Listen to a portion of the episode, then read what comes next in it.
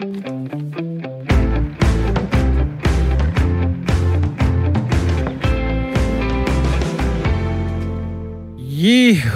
så er det blevet tid til to timers fodboldradio live til dig og dine ører. Rigtig hjertelig velkommen til Fire på Foden, Radio 4's fodboldmagasin, hvor jeg den næste times tid vil tage dig med rundt i fodbold Danmark. Vi starter i Silkeborg, hvor der i weekenden var arrangeret fodboldkongres i DBU. Alle de fineste folk kom i deres stiveste pus og var mødt op for at diskutere dansk fodbold. Og her kom spørgsmålet om et nationalt fodboldcenter igen, igen, igen op til overfladen. Det dykker vi ned i lige om lidt, hvor vi bringer en reportage fra weekendens fodboldkongres i Silkeborg. Og der bliver vi faktisk i naturskønne Silkeborg, hvor indbyggerne nu har fået noget andet end smukke skovsøer at juble over. Byens fodboldhold spiller charmerende offensiv fodbold, og jeg tager en snak med månedens profil og topscorer i Superligaen, Niklas Helenius, der lige nu tager rækken med Storm. Vi skal også lidt væk fra Silkeborg og til Herning, hvor vi kigger nærmere på FC Midtjyllands ønske om, at U19-holdet skal spille med i anden division. Og så slutter vi vores fodboldrundtur i Odense, hvor vi lytter nærmere til den musik, der omgiver OB. Med andre ord et pakket program. Mit navn er Emil Bak, og jeg er din turguide rundt i fodbold Danmark. Yes, i weekenden der var der som sagt fodboldkongres i Silkeborg, hvor landets fremmeste fodboldaktører var samlet. Det var Kasper Julemand, der var på plads, det var Johan Lange fra Aston Villa, og ikke mindst vores reporter Mads Skåning. Det vigtigste, hvis du spørger mig. Et af de store emner var et fremtidigt nationalt fodboldcenter, noget der er rigtig højt på ønskelisten hos blandt andre landstræner Kasper Julemand. Forbilledet er Sejst i Holland, hvor der ligger et nationalt fodboldcenter, hvor man samler alle de kræfter, der skal sikre hollandsk fodbolds nutid og ikke mindst fremtid. Det her træningscenter er på tegnebrættet, det er vigtigt at sige.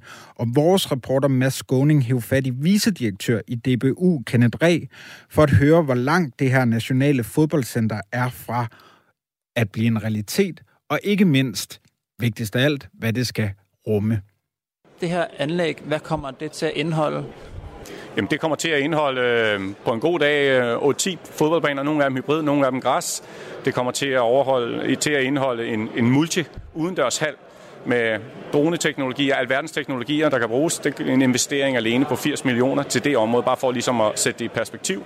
Øh, der kommer til at være forsker- og innovationsbygninger, og så kommer der til at være nogle andre øh, multifunktionelle forhold. Der kommer også til at være et innovationsrum øh, udendørs, til leg og læring for børn og voksne, øh, som vi hele tiden skal øve os på, så vi også viser den her mangfoldighed. Og for DBU og landsholden og dansk fodbold som helhed, så skal det, centret det skal fagnes til at kunne sikre, at vi kan fortsætte den udvikling, vi har. Lige nu går det rigtig godt sportsligt. Vi har også en god økonomi men vi skal fastholde et udviklingstryk. Vi kommer ikke til at blive flere danskere, end vi er, mere eller mindre. Og det vil sige, vi konkurrerer mod nogen, der er mange flere, øh, men vi skal være smartere, vi skal være dygtigere, og hele tiden tænke kreativt og innovativt. Det kan et fodboldcenter hjælpe os til. FIFA-rapporter og andre ting peger også på. Et fodboldcenter skal man have, hvis man kan fastholde udtrykket. Det handler om at få samlet tingene, landsholdene træner det samme sted, men man kan også udvikle både for dommer, for frivillige, øh, således så hele dansk fodbold sådan set får gavn af den udvikling. Hvis ikke vi gør det, så kommer vi til at sakke bagefter på alle parametre. Det er mit bedste bud. Hvornår kom man ligesom frem til den erkendelse, at, at det var et skridt, man skulle tage? Jamen, det har, været, det har været i gang i de sidste måske 6-8 år, og der er ingen tvivl om, at det har fået sat tryk på os, da vi har, jeg har selv været i Sejst fem gange nede i Holland, og det campus, de har dernede, er vi meget fascineret af, også fordi det har sådan nogenlunde en størrelse. St. James Park i England, det er, det er ude af vores reach, øh, men mindre kan også gøre det. Så, så det har været meget inspirerende, og så kan man sige, så er vi modnet, og jeg synes også, at vi sportsligt med Peter Møller, og også med Kasper Julemand indover, er der virkelig sat ekstra tryk på øh, i tydeligheden omkring det her med at samle dansk fodbold et sted. Øh, det er rigtig afgørende for den videre ambition om at kunne løfte os. Så man kan sige, at det er flere positive faktorer, og så også økonomien har udviklet sig positivt. Og er I, er I klar til det? Altså fordi højt at flyve, dybt at falde. Er, er, er der nok viden? Er der nok ressourcer? Er der nok mennesker? Hvordan står I selv til at kunne løse den her store opgave, som jo forhåbentlig kan, hvad kan, man sige, kan bringe en masse godt med sig, men også kan, hvad kan man sige, have nogle bump på vejen? Vi kan ikke løse den her opgave alene. Det er også derfor, vi allerede er partner, vi har et, et universitet indover. Vi kommer til også at søge efter andre partnere, fordi ellers så lykkes vi ikke. Det her det er en, det er en opgave for hele Danmark, øh, og vi søger også de store, tunge danske virksomheder, om de vil ind og være med i den her rejse, fordi ellers så har vi ikke muskler nok, hverken økonomisk, ressource eller kompetencemæssigt. Men det tror vi på. Lige nu der kigger vi ned i den businessplan, vi skal præsentere for bestyrelsen her senere på året, øh, som skal indeholde noget omkring økonomi, og hvad der er plusser og minuser ved at placere det i Odense. Øh, og så træffer bestyrelsen en beslutning om, vi skal fortsætte Odensevejen, vi skal helt droppe det, eller vi skal kigge et andet sted hen. Der er en del spørgsmål endnu, vi mangler at besvare. Der er jo noget økonomi, der skal findes, men forudsætter vi, at økonomien findes, så er vi egentlig klar til at præsentere en, en business case for bestyrelsen øh, inden sommerferien. Det er, det er status lige nu her. Har man undersøgt det godt nok, eller er det den rigtige beslutning, hvis man ender med det første valg? Hvordan ligger sådan beslutningsgrundlaget for, hvor det kommer til at ligge henad? Det er jo i sidste ende bestyrelsen, der skal træffe den afgørelse. I første omgang, så laver vi en business case med økonomi, pro-kon på Odense, og så må de beslutte det derfra. Og jeg vil godt næsten tro, det er noget af det største. Det her med at kunne samle og få et, et samlet fodboldcenter et sted, som Kasper også selv er meget inde på, altså, det kan gøre rigtig meget også når vi kigger på udlandet, og hvis vi skal fastholde trykket. Så ja, jeg tror, det er en af de vigtigste og største beslutninger, vi kommer til at træffe. Hvad, hvad hvis der er nogen af, lad os sige, øh, herrelandsholdsspillerne, der ser fra over fra forholdene, eller hvor det ender? Vil man så kunne gøre noget om, eller ligger det så fast, at, at, at bestyrelsen har det sidste ord og overtrum for, hvad kan man sige, relativt profilerede navne? Det kan jeg ikke svare på. Der vil altid være holdninger til, uanset hvor vi placerer det hen, og hvad det kommer til at indeholde. Øh, sidste ende er det bestyrelsen, der i hvert fald er den myndighed, der kan træffe en beslutning om, øh, baseret på en case, som vi i administration laver. Så administrationen har selvfølgelig også en, en indflydelse på at lave den case så sober og rigtig som muligt, så de træffer det rigtige valg. Men øh, uanset hvordan vi vender drejer det, så vil der være pro-kon også hos andre. Og det her fodboldcenter, hvornår står det klar? Efter 25 senest. Så her A-landsholdet kommer til at være i Helsingør de næste fem år. Øh, og først derefter træffer en beslutning, om de skal med på et fodboldcenter, eller de skal blive i Helsingør. Men lige nu er de deroppe.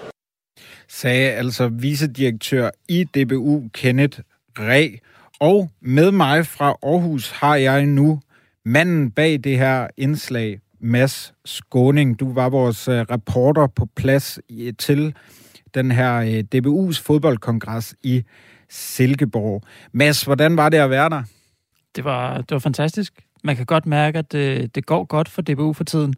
Den røde løber var rullet ud, og alle var glade. Der var bare en generel stemning af, at, at det gik virkelig godt, og det er nu her, man, man gerne vil til at investere i, i noget af den succes, man har haft, og nogle af alle de penge, man har tjent, blandt andet på, øh, på EM som blev øh, delvist afholdt i Danmark. Ja, de præsenterede jo også et øh, stort og flot øh, overskud. Jeg mener, det var på øh, omkring de, øh, de 80 millioner. Altså, når vi kigger lidt ind i, i, i fremtiden, så har vi jo et øh, VM i Katar, og menneskerettigheder fylder mere og mere. Vi har øh, øh, Rusland, øh, Ukrainekrigen osv., der også påvirker fodboldens verden. Er det pisse ærgerligt, at det er de ting, man også kigger ind nu, øh, ind i nu, og ikke bare alle de positive ting. Fik du en vibe omkring det i, øh, i Silkeborg?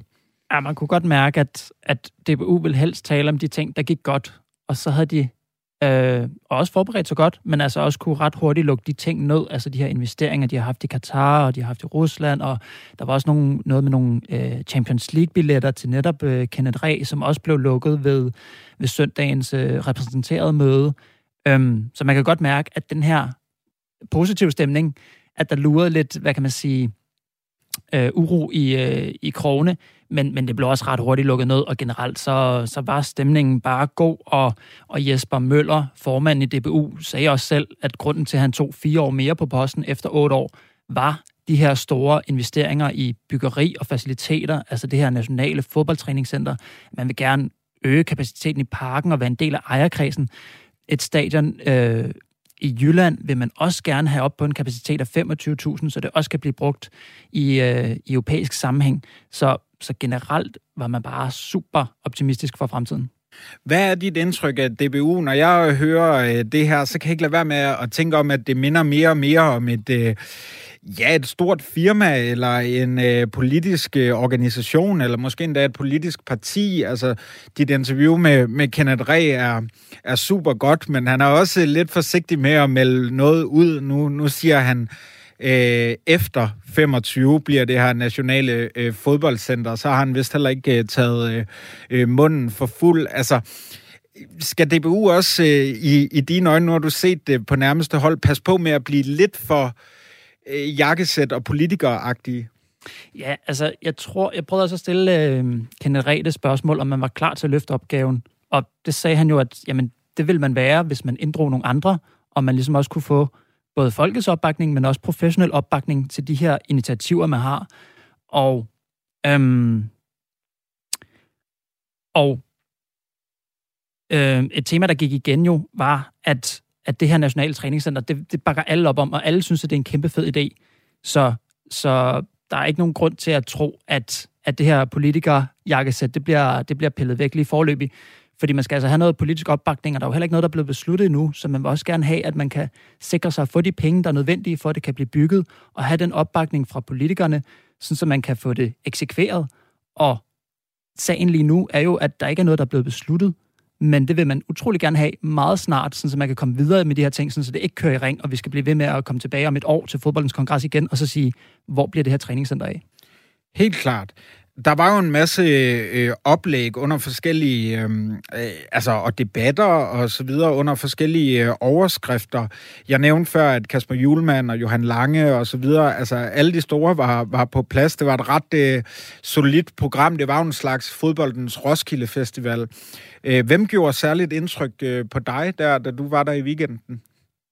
Jamen, det var, det var Kasper Julemand. Han er jo bare en igennem helt igennem fed fyr øh, og mand. ja. øh, så selvom han måske gentager sig selv lidt meget og, og, og ved, hvad han skal sige, så er det jo bare et, et stort navn, og, og folk flokkes om ham. Altså, øh, lige så snart han været ud og ned fra talerstolen, så er der jo folk omkring ham, som, som er henne og klapper ham på skuldrene, og lige skal høre, hvad det nyeste nye er. Og, og alle man føler, at alle kender Kasper Julemand på en eller anden måde. Alle de her repræsentanter fra, fra fodboldklubber rundt omkring i landet, jeg tror, de var hen og prøve at få, en, få et ord med ham, hvis, hvis de kunne, hvis de ellers kunne få kom, kom, kom frem for hinanden. Mads Skåning, tusind tak. Øh, vi kommer også til at høre lidt mere øh, til dig, fordi du har også været i øh, Odense og lave en reportage omkring musikken i OB. Du er en meget travl mand, men nu synes jeg også, at du skal, ja, du skal snart komme hjem til redaktionen. Tusind tak. Fra et kongresscenter i Silkeborg skal vi nu til kunstgræs i selv samme by, Silkeborg. Byens fodboldhold begejstrer lige nu det meste af fodbold Danmark med forrygende offensiv fodbold. Selvom de i går tabte 1-0 til Brøndby, så har jeg været inde og kigge lidt på øh, statistikkerne. Og Silkeborg havde altså bolden 69 procent af tiden. De havde 714 succesfulde afleveringer. Det lugter lidt af Guardiola i Søhøjlandet. Til sammenligning havde Brøndby i øvrigt 275 succesfulde aflevering, altså 714 mod 275. I forrige uge, der vandt de 4-1 på udebane over OB, hvilket gjorde noget så frygteligt ondt i mit øh, OB-hjerte. Ikke mindst fordi OB's tidligere angriber Niklas Helenius scorede et hattrick. Netop Niklas Helenius er en del af forklaringen på holdets succes. Holdets anfører er topscorer i Superligaen med 10 mål, og han blev forleden kåret til februars måneds profil. Og nu skal jeg høre, om jeg har hovedpersonen selv med på en telefon. Niklas, er du med mig? Ja, det er Ej, hvor er det dejligt at høre. Niklas, øh, allerførst, lidt fragt spørgsmål måske, men var det fortjent, at du vandt månedens profil i Superligaen? Ja, det synes jeg. Hvorfor? Øh, det synes jeg. Jamen altså, fire mål to kamp. Øh, det er der ikke mange, der gør. Øh, og et hat på sin gamle hjemmebane, øh, hvor man øh, har haft mange gode tider. Det, så jeg synes, jeg synes, det var for sent nok. Øh, ja, og selvom både Vavro og Vallis også har haft store præstationer, og, så ja, så synes jeg, det var for sent.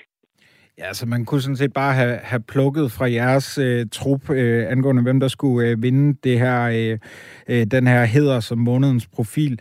Niklas, øh, bare lige så vi lige får ridset op, så som nævnt, så starter du jo din karriere som målscorer i OB, hvor efter du får det her store, øh, tænker jeg, på det tidspunkt drømmeskifte til udlandet, da Aston Villa, de banker øh, på døren. Du har så et alvorligt sygdomsforløb, hvor depression og dødsangst pludselig også blev en del af din hverdag. Og siden der har du så blandt andet været tilbage i OB og været i OB og i AGF og nu altså Silkeborg. Niklas, hvad har kendetegnet de perioder, hvor det har fungeret, og hvad har kendetegnet de perioder, hvor det så ikke har fungeret? Ja, det, det er et godt spørgsmål. Tak. øhm, øh, jamen altså, jeg synes altid, jeg har vist øh, gode præstationer, når jeg har fået noget tillid. Øh, og når jeg føler, at jeg kan spille mit spil. Altså, når en træner synes, at det, jeg er god til, det er det, han kan bruge. Og man ikke skal lave noget om og gøre lidt anderledes. Altså, som angriber har du et instinkt, og det er jo meget det, du spiller på. Øh, og det er svært at lave om. Øh, så jeg synes, jeg har vist generelt mange steder, at når jeg har fået tilliden, så har det gået godt også, da jeg for eksempel leje ud til Silkeborg i i 17, øh, 16-17 øh, sæson, der scorede jeg også en del mål øh, og fik tilliden. Øh, øh, ja, og det betyder jo noget at have den der, det der bagland bag sig, der tror på, på det, man kan. Øh, da det gået dårligt, jamen, ja, altså, i England gik det jo faktisk rigtig godt, indtil jeg blev syg. Øh, var tæt mm. på holdet, og havde også fået at vide, at jeg var flere gange øh, tæt på startstilling, og og faktisk i pausen, den weekend, hvor jeg vil sige, møde ved City hjemme, og faktisk Paul spørger, om jeg kan komme ind, men der stod altså en feber på bænken med det, jeg blev syg af. Så jeg var faktisk tæt på, og mange ting gik rigtig godt. Øhm, og så fik jeg en hård periode der, og ja, det, er, det er en lang historie, som jeg har fortalt om mange gange. Der var nogle ting, der ikke helt fungerede med, hvordan jeg lige blev behandlet i situationen og sådan noget, og, og ja, det var bare et dårligt forløb. Øh, og så havde jeg brug for at komme hjem, og der fik jeg også masser af tillid til at komme hjem på og i OB igen. Og det var... Men altså, jeg var der ikke øh, 100%, det var jeg jo ikke. Altså, jeg havde et, et stort eftertab, jeg skulle indhente øh, med sygdom og depression og angst og sådan noget, og det tog bare tid. Øh, og det fik jeg tiden til. Øh, og blev også klart bedre efter det første halvår, øh, hvor jeg fik lidt mere gang i det og spillede på høj nu, og har også tabt mig en del kilo. Øh. Mm. Øh, og så skrev jeg øh, kontrakt med OB, øh, og øh, jeg havde en periode der, hvor det var lidt svært igen, øh, og blev så udlejet til Paderborn, øh, ja. hvor det gik rigtig, hvor jeg igen fik lidt den der tillid der øh, af Steffen Løfenberg dernede, som var træner. Øh, var igen, så fik jeg lavet nogle mål. Øh, så jeg synes jo generelt, når jeg har fået den der tillid og, og en træner, der tror på det, jeg kan. Altså, jeg kan huske, at de første to kampe brænder jeg nogle store chancer.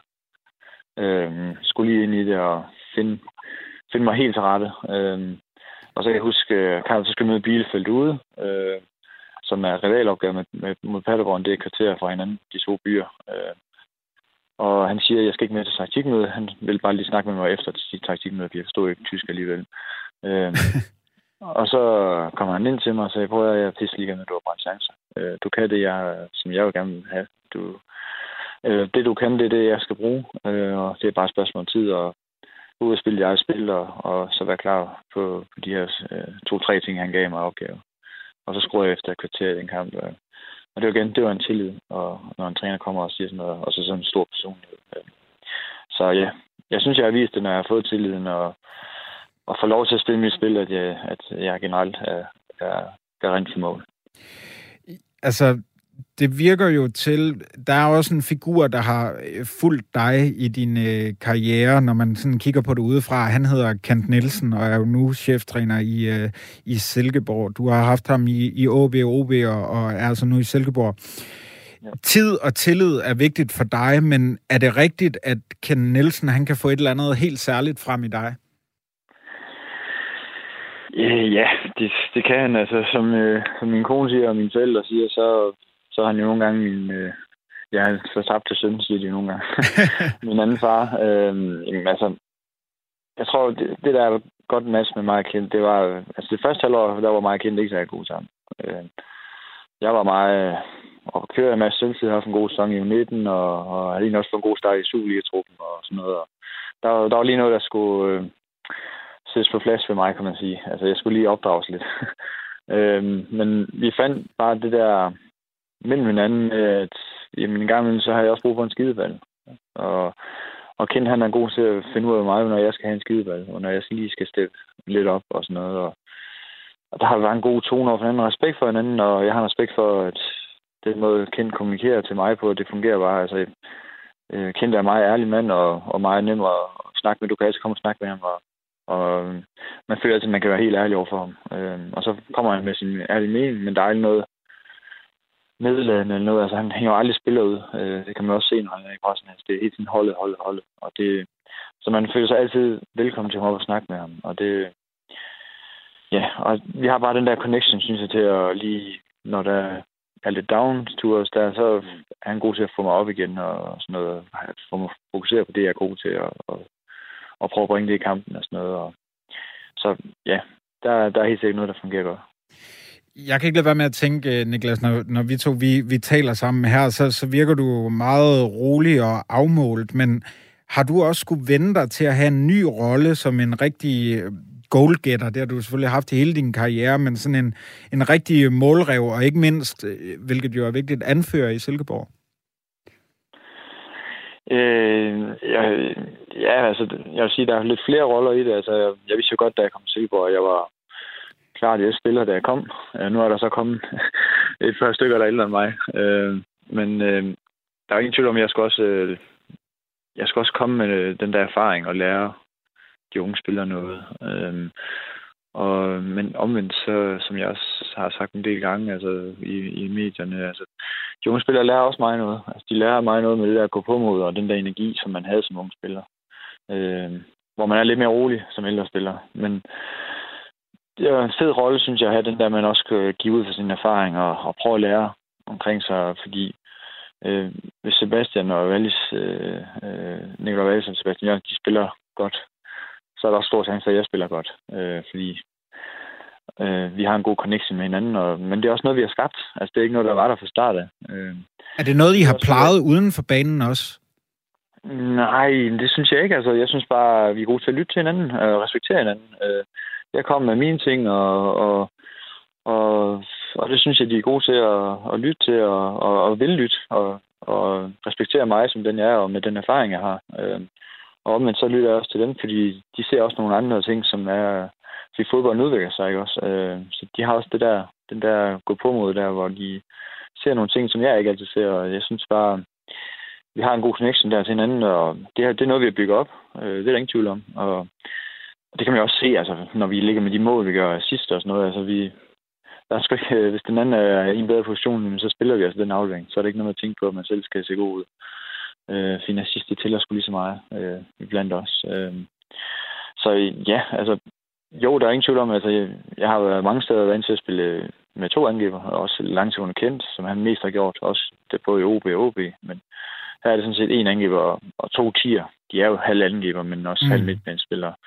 Så det er jo lidt mere... Øh, der er ingen tvivl om, der er nogle kampe, der føler, at jeg skal være lidt mere tålmodig, og lidt mere, faktisk lidt mere jeg vil ikke kalde stationær, fordi det er jo ikke mit spil, og det er heller ikke det, Kent vil have.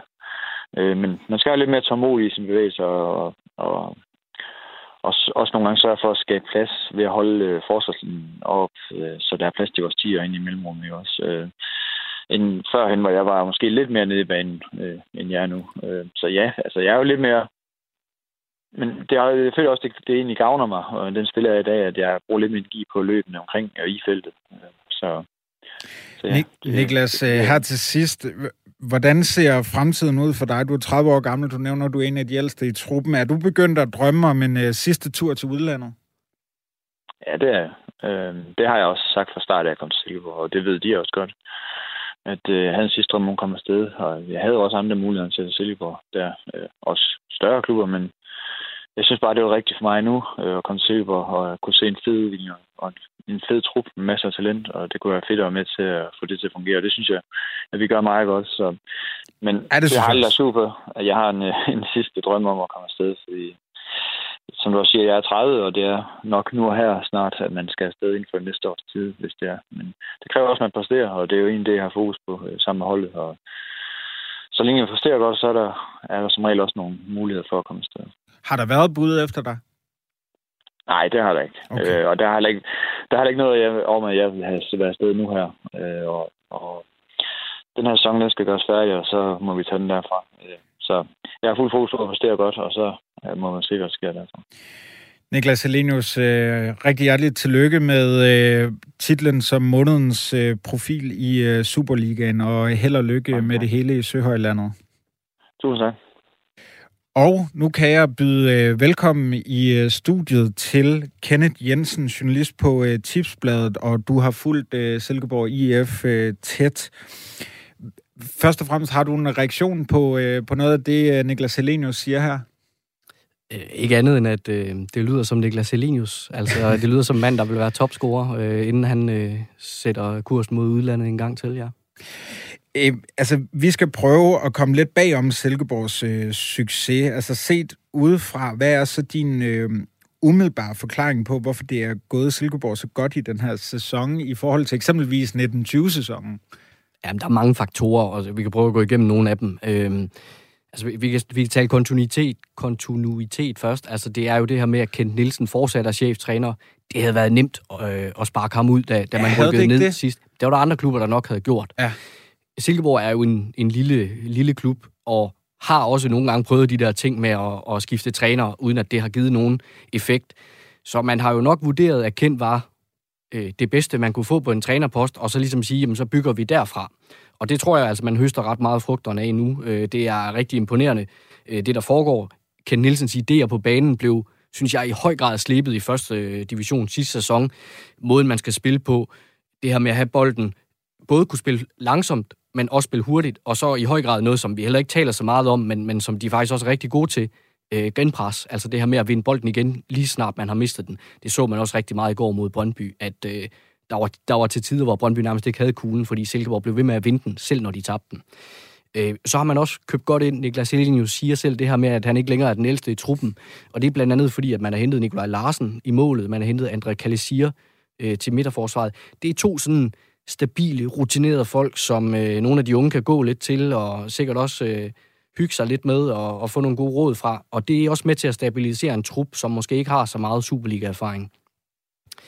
Så samtidig så har man jo også, altså når man er Silkeborg, så kan man ikke gå ud og, og købe øh, øh, de, altså spillerne fra den, fra den højeste hylde. Nej, og man har jo heller ikke lige Jack Wilshere ind i et halvt år. Nej, det er, det, det er nok heller ikke så, så godt for, for det hele, men, men så må man ud og finde nogen, som man ser et potentiale i, og det er jo det, man for eksempel har gjort med Nikolaj Wallis, der har en mærkværdig vej til Superliga-fodbold. Han kommer gennem seriefodbolden og er kommet op... Øh, øh, den vej igennem og blev hentet i Roskilde. Og så synes jeg også, at en spiller som Mark Brink er sindssygt godt scoutet til det, de skal. Øh, han, er jo, han var et af de største talenter øh, på et tidspunkt i dansk fodbold. Øh, blev så sådan, øh, på grund af manglende fart, øh, lidt, røg lidt ud i Esbjerg, og så Silkeborg så genopfundet ham i den her rolle, hvor han har spillet foran sig, og derfor bedre ligesom kan, kan udnytte sine kvaliteter på bolden. Så det, er også, det har også været, været den del, at man har scoutet godt, og man har fundet nogle spillere, hvor man har sagt, de her kvaliteter kan vi bruge, og så ser vi lidt bort fra det, de ikke kan, og så prøver vi at, at dyrke det her, som de er gode til.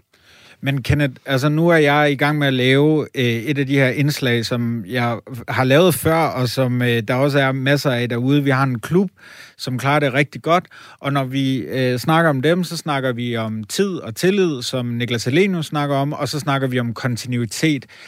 Altså, skal der ikke skal det ikke også noget, altså, trænger vi ikke lidt til en håndgranat i, i Silkeborg? Altså, skal der ikke et eller andet ind til os at ryste, eller har de bare brug for at, at, at ligge stabilt der i Søhøjlandet? Øh, altså efter at være øh, sammen med Vejle, øh, elevatorklubberne øh, i dansk fodbold, så tror jeg, at de vil, de vil nyde, det, nyde det rigtig meget, hvis de får nogle sæsoner i Superligaen. Men altså, vi får jo allerede problematikken til sommer, fordi nu nævner Niklas Elenius også, at han gerne vil prøve sig af i udlandet om et år. Og Øh, Rasmus Carstensen spår, spår jeg også øh, bliver solgt til sommer. Øh, Sebastian Jørgensen har også nogle rigtig fine tal at fremvise, kunne også blive solgt. Mark Brink har vi lige talt om, en rigtig god spiller. Nikolaj Wallis. Der er rigtig mange salgsemner i Silkeborg, og den håndgranat kunne jo godt være, være, at man er nødt til at sælge ud af guldet, og så er det en ny situation. Og tror du, øh, Kent Nielsen og den sportslige ledelse i Silkeborg øh, har en plan? Altså kan, fordi nu har de brugt lang tid på at bygge op. Har de så også noget, der kan vedligeholde det? Det, det er jo det svære spørgsmål. Man kan sige, noget af det, som, som jeg ser, det er, at de er ved at føre nogle, nogle spillere frem, øh, som ligger og bobler lidt sådan bag dem. En Søren Tingstedt for eksempel øh, får nogle indhop, og tror jeg er tiltænkt som en, en Sebastian Jørgensen afløser, når Sebastian Jørgensen bliver solgt. Men jeg tror, det bliver svært at, at, altså, at, at lave en-til-en erstatninger. Silkeborgs vil alt andet lige igen næste sæson skal kæmpe om at undgå at rykke ud af Superligaen. Kenneth Jensen, tusind tak, fordi du kom og gjorde os øh, lidt klogere på øh, Silkeborgs øh, succes, kan vi vel godt sige. Øh, du er som sagt journalist på øh, Tipsbladet. Tusind tak, fordi Selv du kom tak. forbi.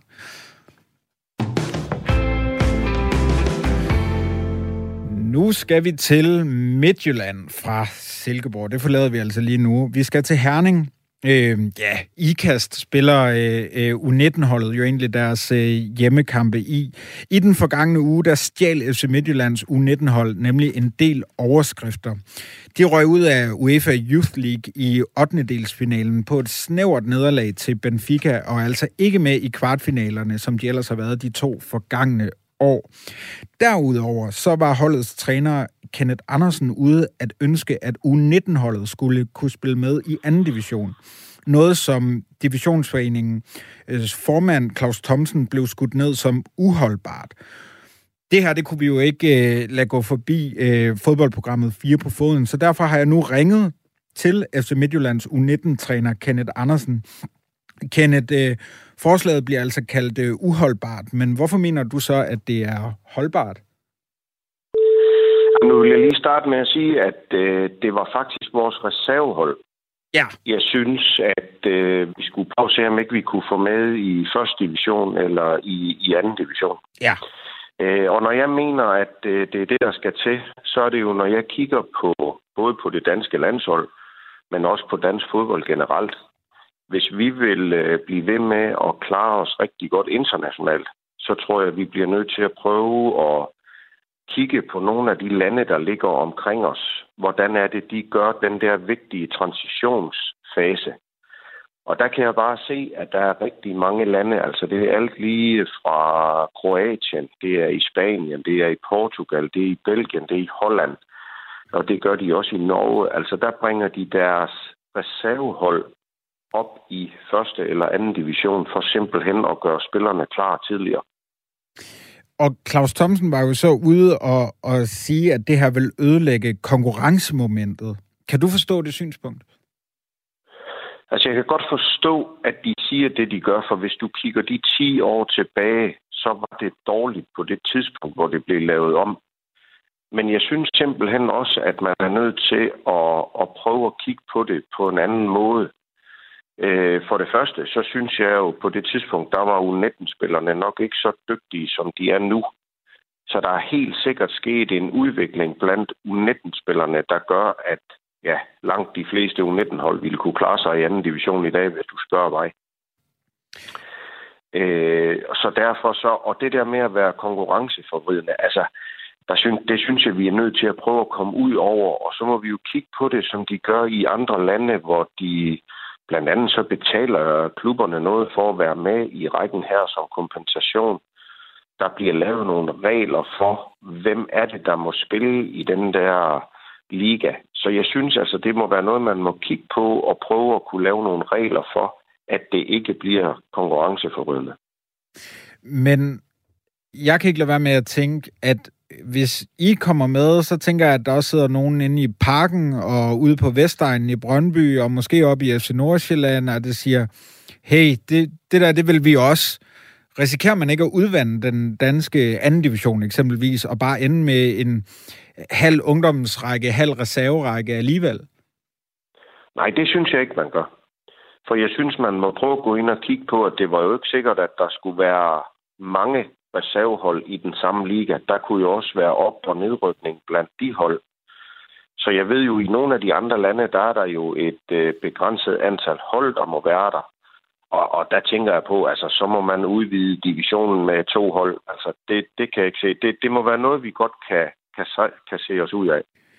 Men så er det jo, at man vil sige, at det ikke netop øh, det her, altså de her transitionskampe, er det ikke netop det, reserveligaen er til for? Jo, det kan man godt sige, men jeg synes ikke rigtigt, at den har opnået det, den skulle, og der tror jeg, det er meget, meget vigtigere, at de kommer ud og spiller nogle kampe, der gælder noget.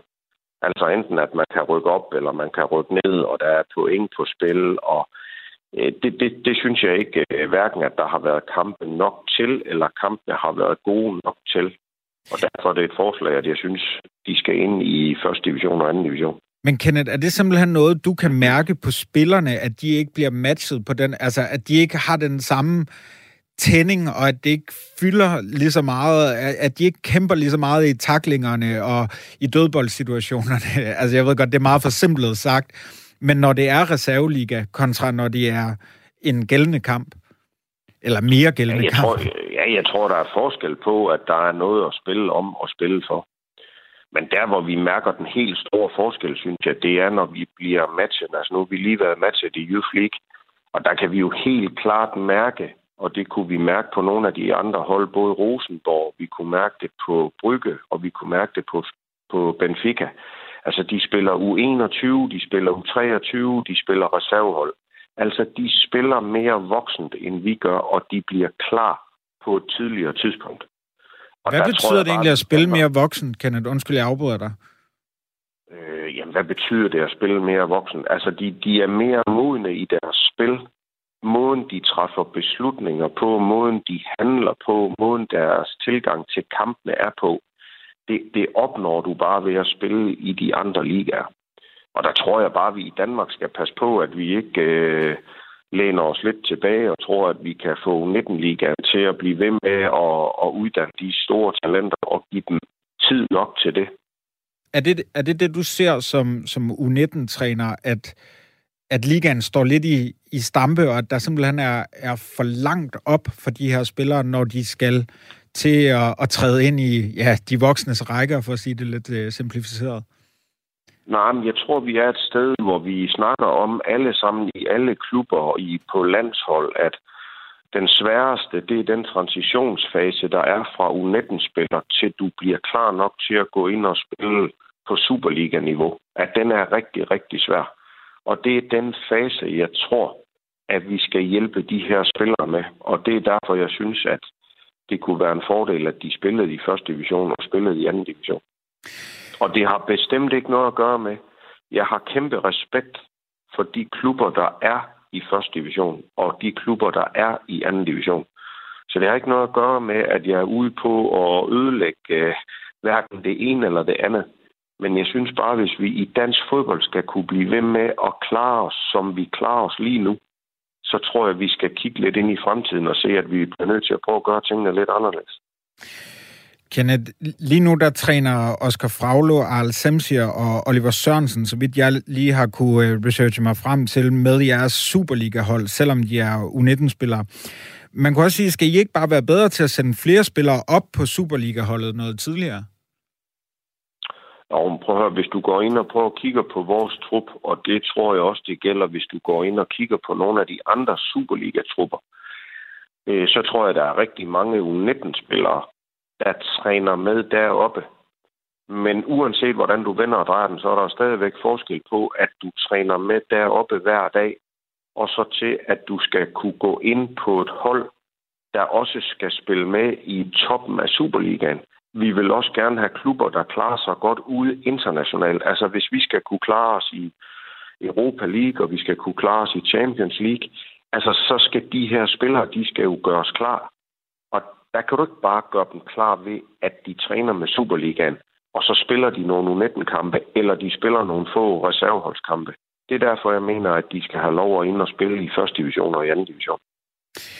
Kenneth Andersen, uh, tusind tak, fordi du øh, havde tid til at uh, lufte dit øh, synspunkt med. Øh, på den anden linje har jeg så nu, øh, jeg vil ikke sige den anden part, men i hvert fald øh, øh, en, der var ude og altså kalde det her øh, forslag for uholdbart. Øh, Claus Thomsen, direktør for Divisionsforeningen.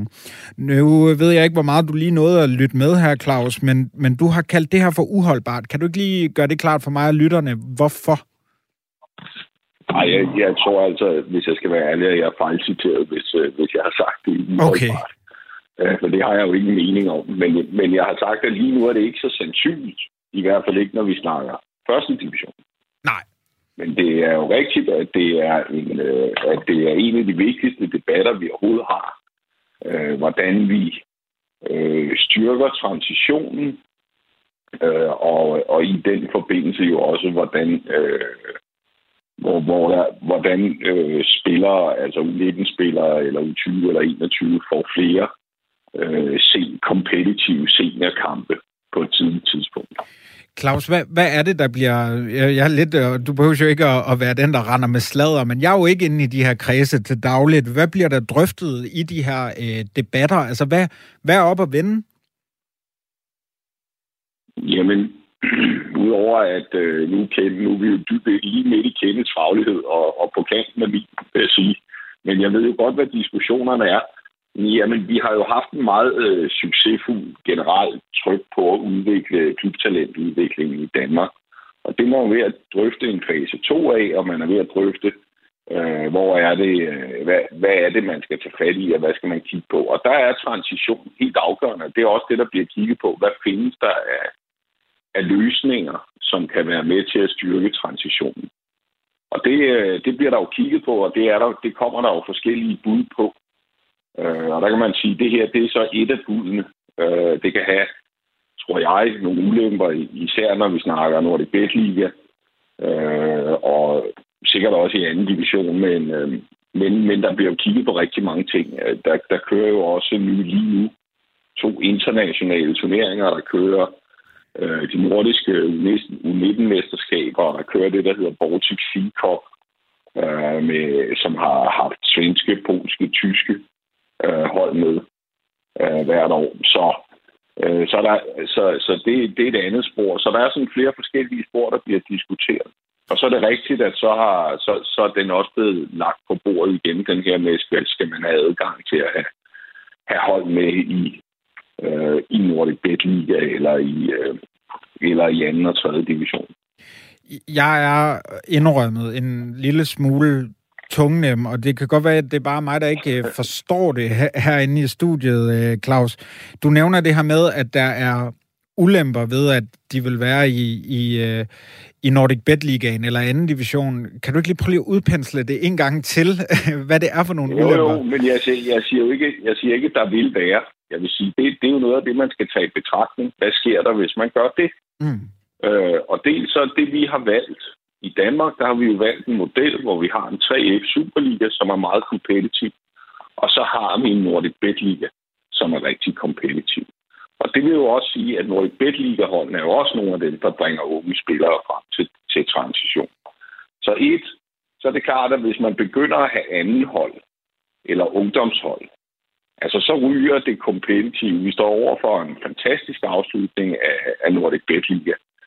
Så, så udfordrer man i hvert fald, der er jo ingen, der ved, hvordan det ender i virkeligheden, men man laver en stærk udfordring af det kompetitive element i det, for der kan, for det, altså hvis jeg vil sige, der er en ting, der ikke kan, der kan ikke være op- og, op- og nedrykning i de her ting. Det findes altså heller ikke i andre lande, for, og vi kan jo ikke have øh, øh to 19-hold eller to hold fra det samme klub i den samme liga. Så hvis man kigger på Holland eller på Spanien, jamen så, så øh, er det skal jeg ikke kunne sige, hvad det, hvad det gør ved transitionen. Det kan vel godt være rigtig godt. Men det sænker i hvert fald attraktiviteten, også i Østrig for den sags skyld. Der er de nu ikke særlig succesfulde med det. Øhm, men det sænker jo attraktiviteten. Det er det ene.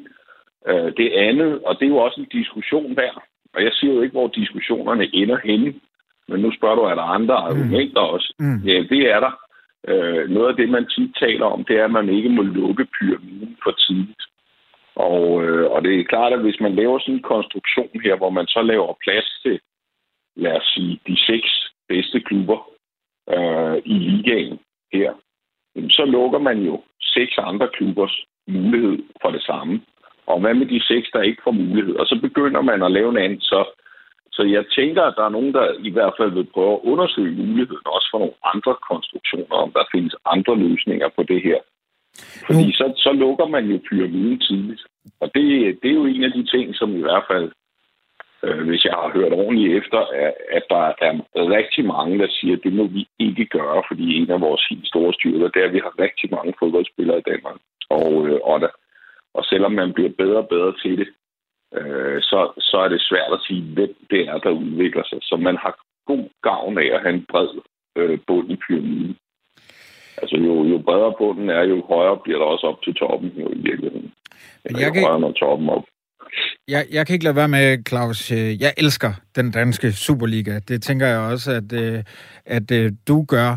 Og vi ser jo øh, jævnligt de her unge spillere, øh, 16-årsalderen, blive skudt afsted til, ja, nu nævner jeg bare Ajax. Der kan de så komme ned og spille i den næstbedste øh, hollandske række i Young Ajax.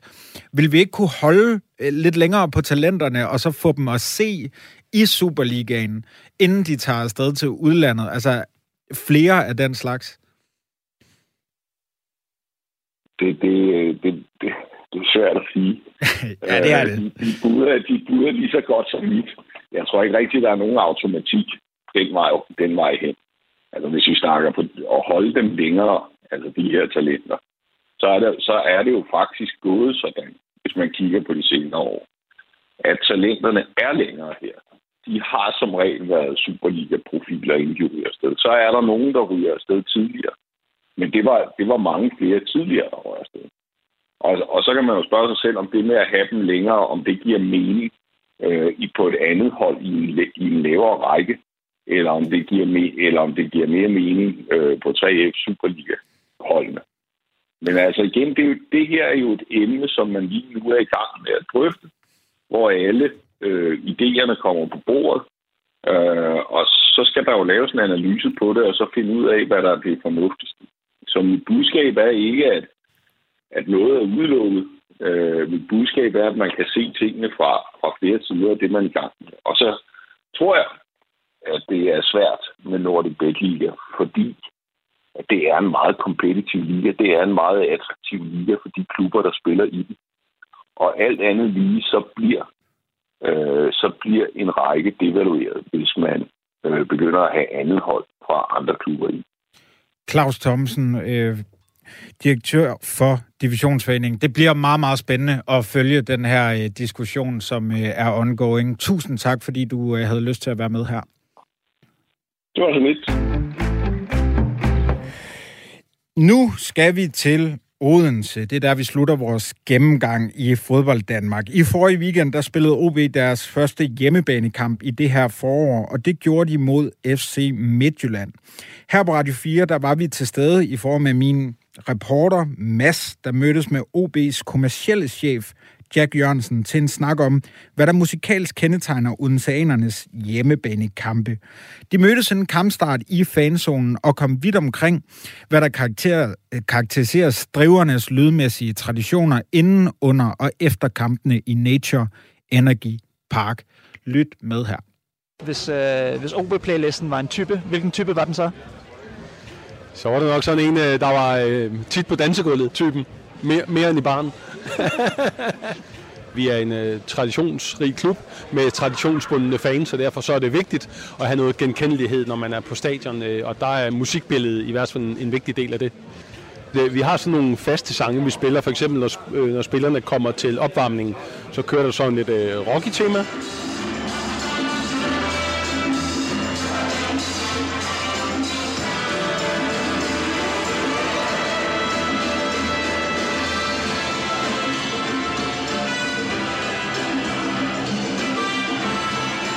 Så har vi jo vores øh, gode gamle Arne Lundemand, OB op i top fra 1977.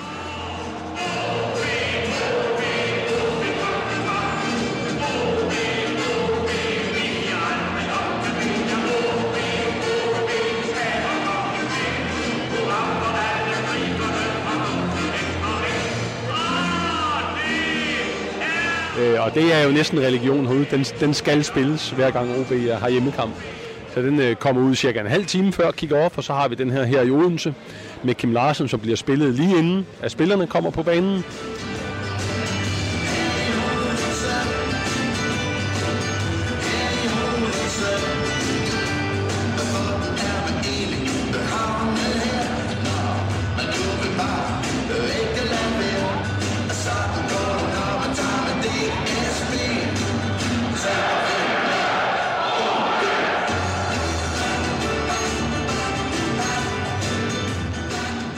Er det Aerosmith med øh, Shut Up and Dance, når vi øh, scorer et mål. Og den er blevet spillet på stadion i alle de år, jeg overhovedet kan huske. Og jeg er en halvgammel mand efterhånden og har, har gået til fodbold herude i rigtig mange år. Så det er i hvert fald 25 år plus, tror jeg, at vi, at vi har kørt den der fløjte ud over, øh, over banen, når vi øh, scorer et mål.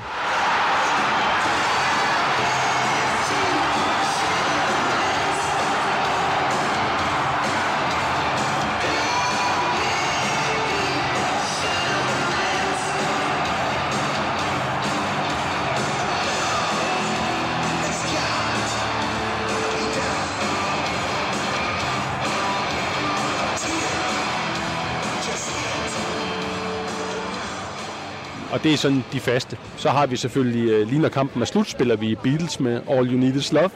Bare lige for at minde folk om det. At uanset om vi har vundet eller taber, så handler det jo sidst ende om kærlighed.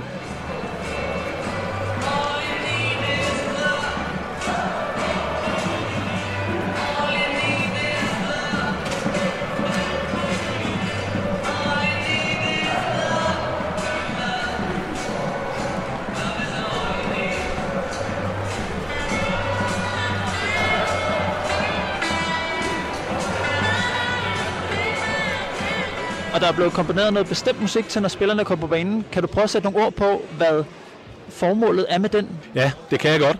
Og det er jo igen det her, altså fodbold er jo store følelser. Og nogle ting betyder mere for nogen end andet, og omvendt. Øh, og indløbsmusik, det er også noget, der betyder rigtig mange for mange af vores fans. Øh, I rigtig, rigtig mange år var OB jo kendt for at spille Eye of the Tiger øh, ved indløb, og øh, det forsøgte vi at ændre for et par år siden, og det der kan man godt sige, at vi satte røven i klaskehøjde på det tidspunkt der. Vi ville gerne have en stærkere fyns forankring, og derfor brugte vi et stykke fynsk øh, komponeret musik af Karl Nielsen. Øh, den fik en lidt hård medfart og blev aldrig rigtig sådan accepteret øh, blandt vores fans. Der var noget med rytmen i musikken i forhold til, til takten og sådan noget til at klappe. Og, så den fungerede ikke helt, selvom det egentlig var et flot stykke musik. Øhm, og så er det jo sådan, at, øh, at vi som klub også gerne vil øh, inddrage vores fans og inkludere dem i nogle beslutninger. Og det er vores fans, der, øh, der har mest brug for en indløbsmusik, der fungerer, øh, særligt i forbindelse med TIFOR, som vi også skal øh, opleve i dag. Øh, og derfor så øh, lod vi ind i fansene om og, øh, og sørge for at få kombineret det her stykke musik. Så det indløbsmusik, vi har i dag, jamen det er egentlig øh, lavet af fans til fans uden klubbens indblanding. Selvfølgelig har jeg lige haft muligheden for at smuglytte lidt undervejs i processen for at høre, hvor vi er på vej hen, men, øh, men det er fansene suverænt selv, der har øh, styrt den i mål.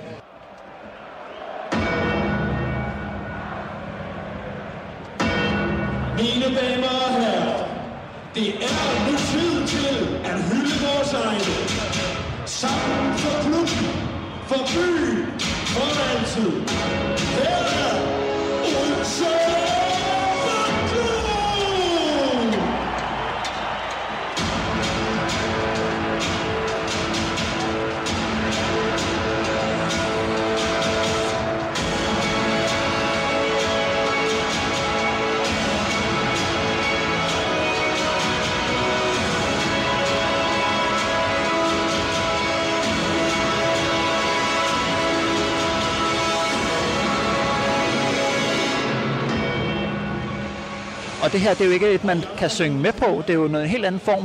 Øh, hvordan hænger det sammen med det musik, som bliver spillet ind til? Jamen jeg tror egentlig, øh, det synes jeg egentlig, vi lykkes ret godt med, fordi øh, så bliver det sådan en god kombi af, af nyt musik, som man, øh, altså sådan noget hitliste musik, Øh, vi er meget opmærksom på, at det øh, musik, vi spiller særligt i den sidste halve time, er noget, som sætter tempoet op. Det sidste sådan cirka kvarter inden kick-off, så det sidste musiknummer, vi sætter på, det vi internt kalder dagens hit, jamen det er altså et, der helst skulle få øh, pulsen lidt op, og øh, sådan, sådan et, der får folk til at, at komme i god stemning, og det, og det varierer fra kamp til kamp, fordi vi kan jo ikke, vi kan jo ikke have en playliste med de samme sange altid, men vi har nogle faste holdepunkter, dem skal vi ikke ændre i, og så er resten det er fri leg, som er afstemt efter øh, kampen, øh, kamptidspunkt, om det er en fredag aften eller en søndag eftermiddag, det er der selvfølgelig også forskel på. Jeg godt, at det jo ikke sådan sange-sange, men der kan jo godt være nogle, øh, altså, hvad kan man sige, fansange. Hvad for nogle går man ikke glip af, når man, øh, når man kommer til kamp i Odense? Er der nogen, der ligesom er så faste, at de altid er der? Ja, det er der. Øh, som sagt, så er vi en traditionsklub øh, med traditionsbundne fans, så, øh, så er der jo en hel del af sangene, som kører på faste tidspunkter også. Øh, noget af det, man aldrig går glip af, det er i hvert fald en gang uden, så altid uden så.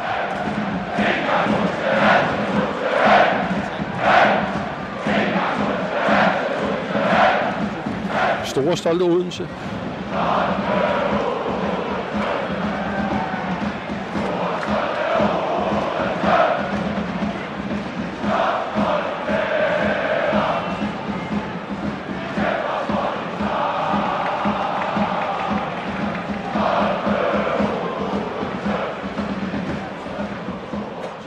Og så øh, noget af det nyere er jo, at øh, vi er begyndt at hylde vores øh, klubikon Lars Sø, efter hans sportgang her i december desværre, med at hylde ham med øh, efter 8 minutter og 17 sekunder øh, med en hyldesang til ham, og det håber jeg, der fortsætter.